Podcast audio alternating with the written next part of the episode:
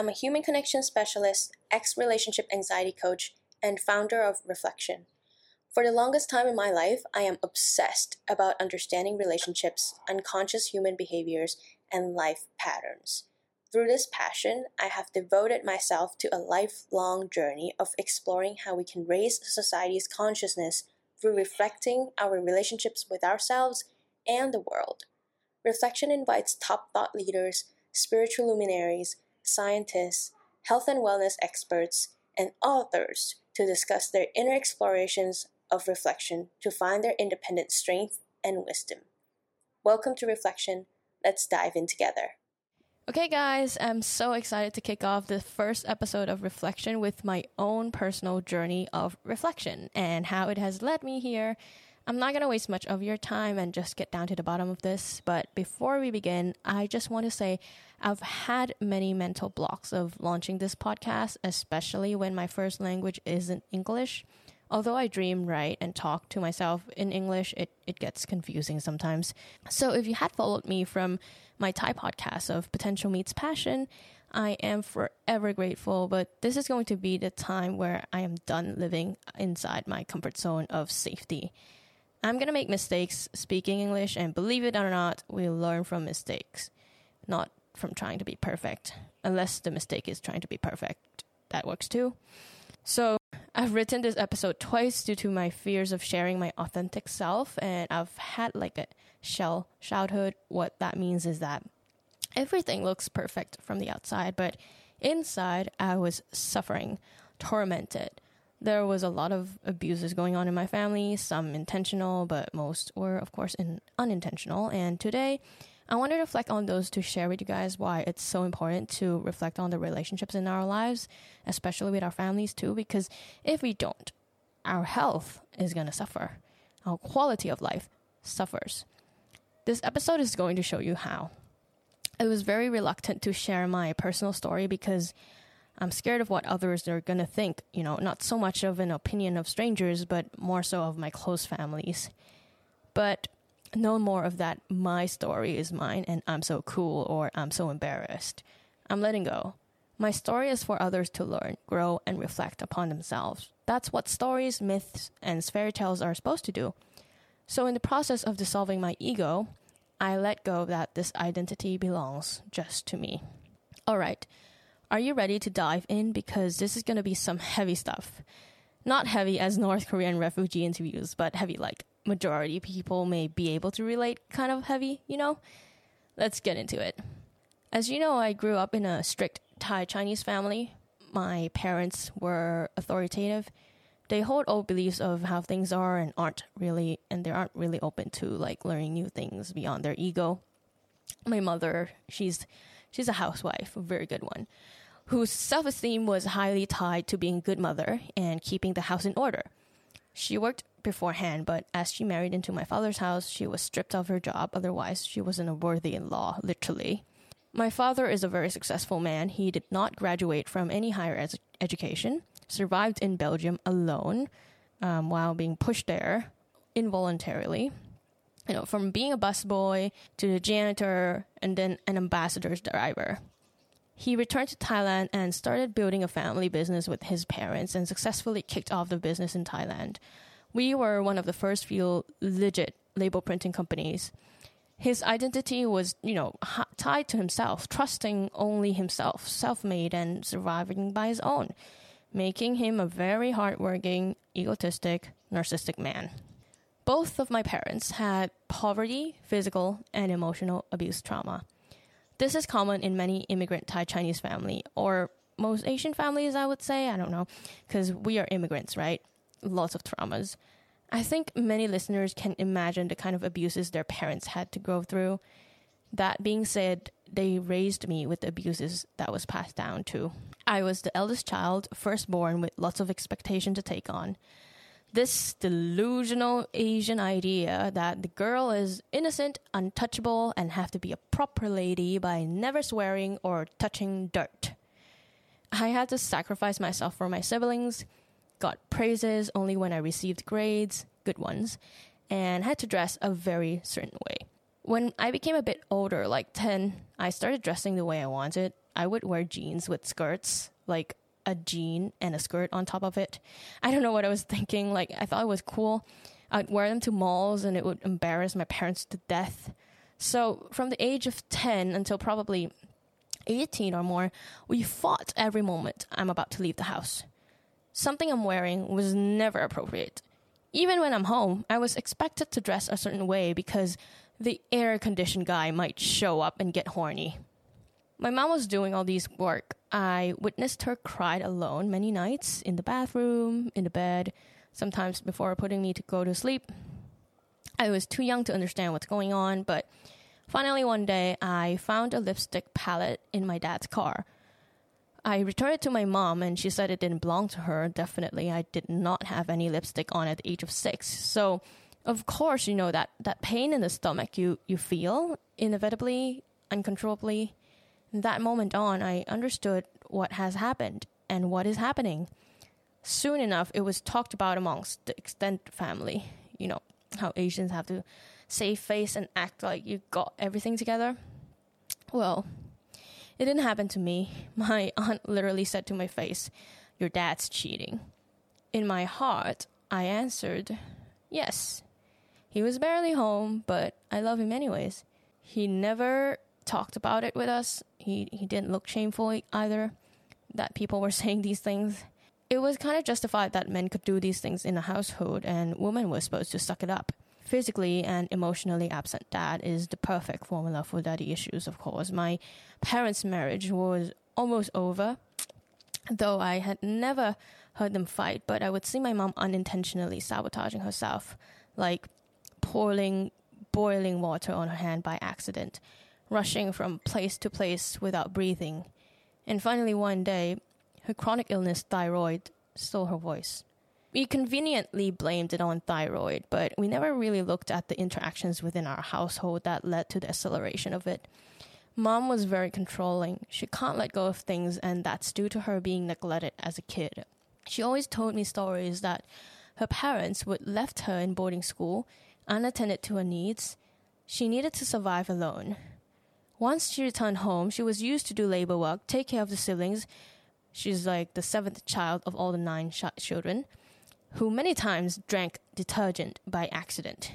She carried all of that into the household, trying to control her life by us, you know, using sticks, threats, and shaming as manipulation, which probably is the normal definition of any Asian parenting, honestly. I was never good enough in her eyes unless I won trophies or got good grades performed well outside of class and in front of strangers. The only time I could make her happy was when she got praises from others about me.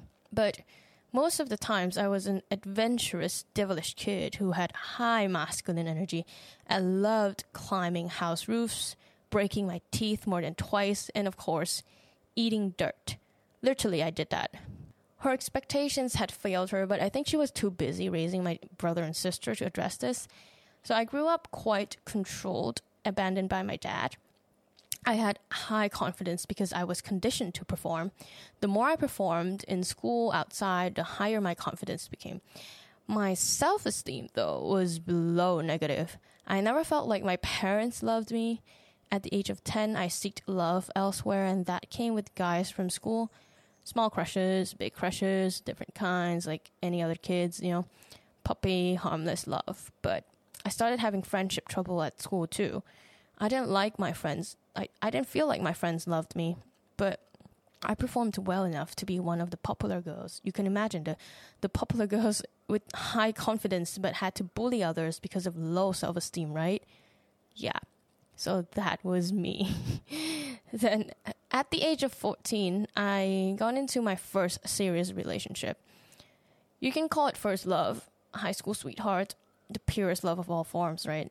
And this is when the story of my relationships, I mean, re- relationships actually begin. Okay, first, FYI, I've always been a horny kid. I started watching porn at nine, masturbation too. I learned all for myself through the internet, so you parents, no, no, no. I didn't know what it means to be so horny at a young age until recently, which it just means that you have a higher ambition drive than other people Anyways, the problem is I've been curious about sex since nine. And at the age of 14, I was slowly trusting this guy who is a bit older and had more experience. We went out and we dated for a long time, over a year. He was welcomed into my family, and my parents loved him like a son. You know, when you're 14, you date someone for a year, it's pretty long because you live just 14 years. and at the age of 15, I was like, okay, enough of this sexual curiosity. I want to do more than just French kissing.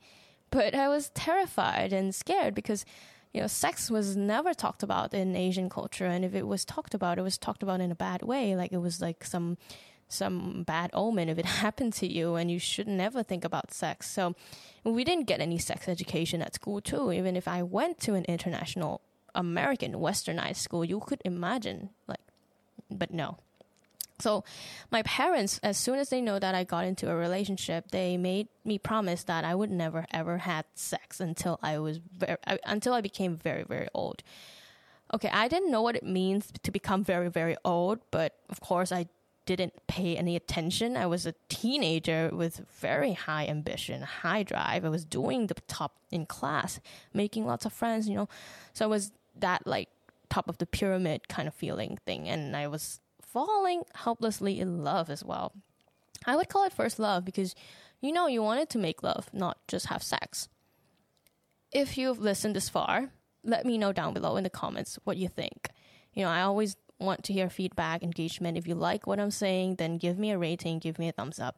There is so much controversy on this teenage pregnancy thing, you know, or letting our kids explore sex safely, right? In Asian culture, like sex is just bad. Sex is bad. And I, am not saying just Asian culture, but many, many cultures believe this too.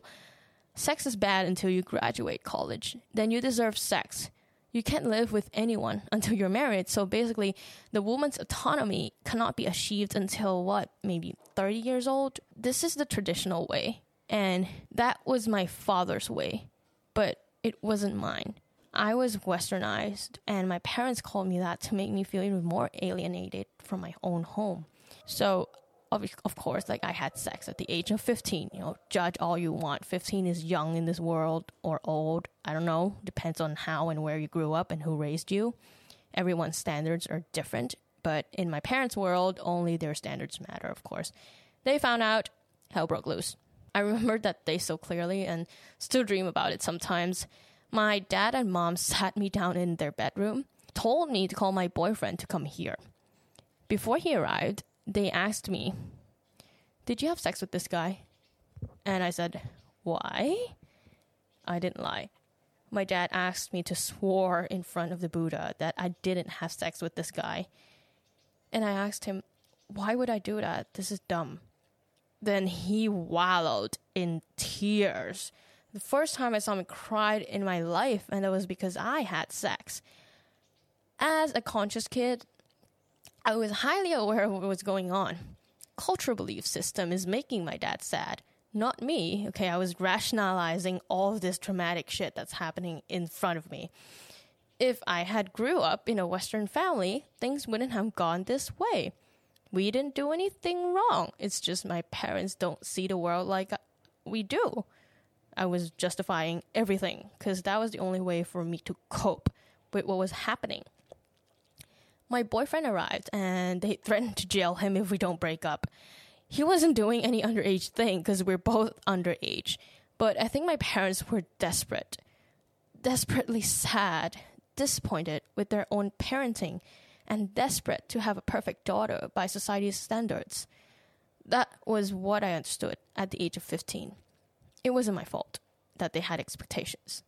My dad punished me by cutting our communication for two years. He didn't say, I'm not going to talk to you for two years. He just completely stopped. So I never knew when he was gonna, you know, start talking to me again. It was it wasn't like there was a signal or something like that. And if he did talk to me, it would be to tell me something like, "If you ever make that mistake again, you're leaving the house." yeah, or you can't even close the trunk right. You see how stupid you are? Yeah, I had that going on in my high school years, and I accepted the treatment. My mom became the headwig of the family because no one would talk to each other, and that was when she started to lose her voice to thyroid. Yeah, right. On my end, I didn't end the relationship with my boyfriend. We kept dating in secret for another year, and that primed my unconscious belief that love is secretive. Loving in secret, causing guilt towards my parents because I promised them that I'm gonna break up, but I lied, right? Which I was like, oh, it's okay. Like, I've been doing this for a year. Lying because of love became acceptable in my subconscious. Boom, programmed. My boyfriend and I didn't work out, but men after that always included me as a third party situation. You know, it was so bad that there was this one time I was flirting with this guy and siding with his girlfriend in front of her face, acting like a two faced bitch, trying to please everyone because I thought it was okay. I, I, mean, like unconsciously, I was like, okay, like it's secret. I, I can lie, you know, guilt. Lots of lots of repeated guilty behaviors. I was stuck in this guilt cycle and I was I didn't know. All the men that came into my life after that wanted to keep me as a secret. Or if they didn't want to, and wanted to get serious with me, I'd start sabotaging the relationship, like start to flirt with someone else and then be transparent about what happened. Of course, the guy got pissed and I pity myself, and this was a vicious cycle. On top of that, I was always on the hunt for guys. I was the girl, but constantly the chaser, the go getter. I had this mentality of when I want something, I will go get it. Sex wasn't the goal getting them to feel without having sex was. My game was to invoke feelings without sex, leave them hanging and hurting them by moving on to someone else. For the longest time, I was running on that adrenaline, that ego, self esteem kick. When someone liked me, I felt worthy. My life was chaotic and it was all tied around guys. Well, chasing guys. I was getting a sense of security from doing all of this because my home was no longer my home. And by the time I was like chasing all of these guys, I was still not over my first boyfriend. I was still quite in love with him, but I was escaping through chasing, through flirting, through through you know having people liking me. I I, I wouldn't feel the sadness that I was feeling because I needed the adrenaline to make me forget. I successfully ran away from home during for college. By that time, my dad quite forgave me, and we were on talking terms. He did apologize before I left, that he knew what he did to me was wrong, and all he wanted was that I don't ever get pregnant. Well, not until I'm married, of course. I told him, yes, I understand. Like, all parents want that, you know. I will graduate college unpregnant and make you proud, Dad. So I was that girl, like, wow, yeah, finally I'm getting a second chance. My dad's talking to me. I chose political science as my major because honestly, I wanted to help people, but it was more because I felt powerless in life. I was power hungry. I wanted to be worthy and recognized, and I thought this degree was going to give me all of that. On top of it, it was because my dad highly approved. My original choice was fine arts, but he said I couldn't make a living out of art, so typical. At this point, I wasn't even after my first love yet, right? Like I told you guys, but I got into two, three different relationships already. Again, those relationships were just proof that I was worthy of attention, love, and that if I put my mind into something, I can get it. So I was trying to build self esteem from that. No, it, it doesn't work with relationships that way. All my relationships usually ended with overlaps, me cheating, I kept going back to my exes or find new guys that who, who don't see my worth. Then the most important relationship happened during my college year, and the one I knew I wanted to leave and couldn't. Um, this this was a similar pattern to my first love. I, I wanted to move on, but I couldn't. I was stuck moving on cycle for about five, six years. I would safely say, you know, in this most serious relationship, I would say most serious because we lived together for two years and I was highly toxic. I think my toxicity was at its finest point because I cling on to him for security, dependency, survival, and happiness. Like I didn't have a self and just threw my whole life in his hands. Okay, I'm not going to go over what happened, but in this relationship, we got robbed, depressed, police knocked on our doors, drug addictions, doors were broken, and so you could imagine I, I couldn't get out, and I tried to get out by cheating people usually cheat unintentionally, right? For me, it was it was the opposite. It was intentional. I was conscious of what I was doing. Like, okay, I'm about to cheat now. I know it's gonna sabotage my relationship, but I hope this works out. Many times I had death wishes. I wish he cheated on me, but he didn't. I cheat, it didn't work. We got back together. I think we were so numb and bonded by trauma that we just wanted to stick together. In Thai, we call this using up our bad karma. It means no matter what you try to do, you can't leave until your karma's up. So I cheated the second time unintentionally, and this time I, I got out. From this relationship, I can safely say that cheating is the ultimate form of escapism. Once a cheater, always a cheater is true if you cannot understand what led you to keep escaping. What led you to keep using the same solution for different problems? For me, my sense of self worth was tied to cheating outside of the relationship. I thought I was worthy of more love if everyone wanted me. I only wanted to be wanted. And when I'm already wanted in a relationship and someone wants me outside, it makes my ego skyrocketed. I was escaping from feeling unworthy, unwanted, not valued. See? But even if I got out of the relationship, I was chasing this new guy who also had a girlfriend, and I didn't know he had a girlfriend, man. He just happened to like sh- told me the other day that like he had a girlfriend. I'm like, oh man, like I'm, I do not want to be in this cycle anymore. So, but I, I chased him so hard that I knocked myself out on the streets, blacked out, drunk, and I had to get a brain scan. that was when I realized I got out of the relationship, but I didn't get out of the cycle, the behaviors. The cycle was me. I was the problem. This whole thing was about nine years into like dating nonstop. Like I was never single for longer than one month. I realized I was choosing things in my life not out of love and freedom, but out of fear, trauma, and desperation. On the outside, I appeared well established as it was never the other way around. Like I was always okay. Graduated early with a scholarship, you know, landed a job at the UN right out of college, always the president, the leader of anything you could imagine. I could remember though so many nights crying, shaking, grasping for air, suffering from panic attacks, locking myself in the bathroom, going on drives, crying in the rain. I like I was like almost suicidal. I, I had a lot of suicidal thoughts. Drug addiction increased. I was getting a lot of sleep paralysis, waking up screaming. And that moment, I realized how my relationships were a reflection of my mental health, my quality of life. I was ready to throw it away for guys. And that was always my conditioning because my dad treated me that way. He'd say, Leave the house if you don't conform to me. In that sense, it was telling my unconscious, You are only worthy of living if you have my approval. Yes, and that translates into life. I think all of us has some kind or this kind of conditioning that they have that you have to prove yourself but it can come out in different forms of friendship. You know, like you have to be this friend to be worthy for everyone to like you. Romantic relationships, you can't make someone upset. They need to approve where you go, which friends you talk to. And with family, which jobs you take, you know, money, it comes out in all kinds of relationship.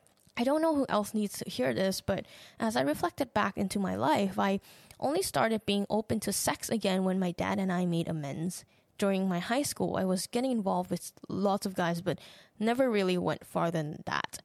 Guilt stops pleasure. Guilt stops you from thinking you deserve any kind of pleasure. It stops you from honoring your needs. I didn't feel like sex was wrong, but I thought I didn't deserve to have it anymore. I was scared of life. Staying healthy is staying horny, but too horny means there's something wrong with you, though. What I mean too horny is is what I experienced as well. So I was using sex to manipulate. You know what I mean, right? Like, you won't have sex with me? Does that mean you don't love me anymore? Or how come just this much today, babe? And I've been told by my ex boyfriend that I was wanted too much. He he couldn't please me, I, and I guilt trip him. And this comes out in in the form of overindulgence, like like when you want to eat a chocolate and you can't stop eating chocolate at all. So that's overindulgence. And then there's underindulgence, which was what I was talking earlier about. If you feel guilty, then you stop yourself from having pleasure. So um, underindulgence would be like working too much and not going out to see friends at all, or stopping yourself from eating like things that you want. So that's underindulgence. I was always a toxic one, but what happened and how did I wake up? You know, which therapist did I go see? the answer is I didn't see any conventional therapists that worked. I went to see two, and all of them were pretty much like all of them pretty much told me it was my fault, or that I should exercise more, and that I should dress better to make my parents happy. I don't know. It was expensive and it was useless you know you get it right so that's that's what this podcast is about because i realize things not by going to the doctors i realize things by just writing things down and asking like difficult questions and having difficult conversations with myself which was free and you all can have that so for some people traditional therapy just doesn't work but for some people it does so no judgment here do whatever works for you right because i'm someone who've developed a habit of journaling since i was 7 I started writing, but this time differently. Usually, you would write like how you feel today, what you're hopeful about, what you're worried about, blah, blah, blah, right? I did a relationship analysis. Yeah, after I had to go get that brain scan, I was like, God damn, this is not gonna work anymore in my life. It's really cool, you guys. You should all try it. So, if you realize you're stuck in a pattern, start drawing mind maps. I drew a flow chart of all the guys that was involved in my life, like dating or not, sex or not, flings or friends with benefits, like all of them were down there. All of them that I had feelings for, I would say. All of them that I put energy in, you know. And I think you just need like at least five data points. You don't need much. Then you write down how you felt with each of them and the interactions, the behaviors, the blocks, the clinginess, the bad things, the way you dumped them. Why did you dump them? Why was it fling? And that's when I started learning. From all this reflection, I learned that I was using sex to satisfy my trauma and unmet needs. Cheating doesn't happen because you're unhappy with the relationship. Cheating happens when you're unhappy with yourself in the relationship. It's like you need that external reassurance that you're still worthy of happiness outside of this thing you're in. You can love someone and want them so much, but still cheat because you don't have self love, because your life is not fulfilled, and you think that other person can fulfill you. But what if that person doesn't want you? Okay, you go get that fulfillment elsewhere. Cheating has nothing to do with the other person. It's mostly you filling up a hole inside you that was never addressed I think a lot of guys cheat because they were forced to follow societal expectations. You know, work, um, work hard. Um, you gotta provide for your housewives and your maybe not housewife, but your wife. You gotta pay everything, um, and you gotta buy a house, and then you gotta take care of your kids. You know, if your wife doesn't want to, it's fine, but if you don't want to, it's not fine. And you know, some of the guys they don't want to meet those expectations at maybe at the age of 30, maybe they want to meet it at the age of 50, but of course, like if you don't get married by 35, something's wrong with you, right? In a way, they have to uphold this identity of being the strong masculine when they themselves don't know what they want, who they are the further we pretend in our lives, the more we become disconnected to ourselves, and we look for outside sources to connect us back to who we are again. The place of truth. Whether that truth is, I'm worthy of love, I don't want to be in this relationship, I don't need this partner, actually, I have a choice. And I think my dad experienced this like many other dads because he was never allowed to be vulnerable and feel his emotions.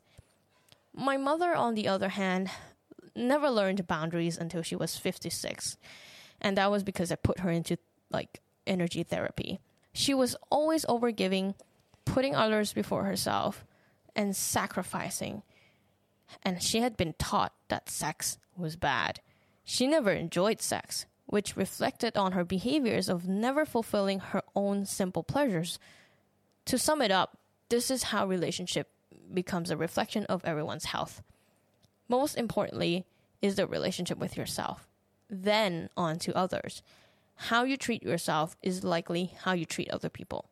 During my teenage years, my dad learned to never trust me again, but that is a reflection of not trusting himself as a parent. That he had done it right, that he was good. To trust, you mustn't be critical or blameful. He was critical of me, hence himself. Therefore, there is no trust. Well, I am sharing the truth of what happened to me while letting go that this is my story. It isn't. Guess what? It's everyone's. A little bit here and a little bit there. We are all connected in some way. I hope this episode has got you to reflect about your own relationships in life the ones that are causing tension, the ones that are boring, and the ones with yourself. Know that by reflecting, we are bringing the unconscious to the conscious slowly. And that is how you become the captain of your own fate. Okay, before we end, I just want to give you a few journal prompts that will help you think about the relationship patterns in your life. And these will be in the description below too.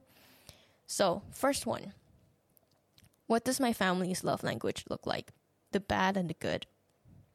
Second one How do I witness my parents express love to each other? Third, which kind of partner do I keep attracting? Do I like this or not? Do I see a pattern? Fourth, is there a relationship between how I treat slash view my parents and how I treat slash view my partner? Five, any current doubts in your relationship that you feel the need to work on and why? I'm Annie, broke out of the cycle, happily in a healthy relationship with myself and others. I've fixed my relationship with my parents. Safe to say, I could kiss, hug, and share my life with them. And they have begun their own healing journey as well. Goodbye, and I'll see you in the next episode.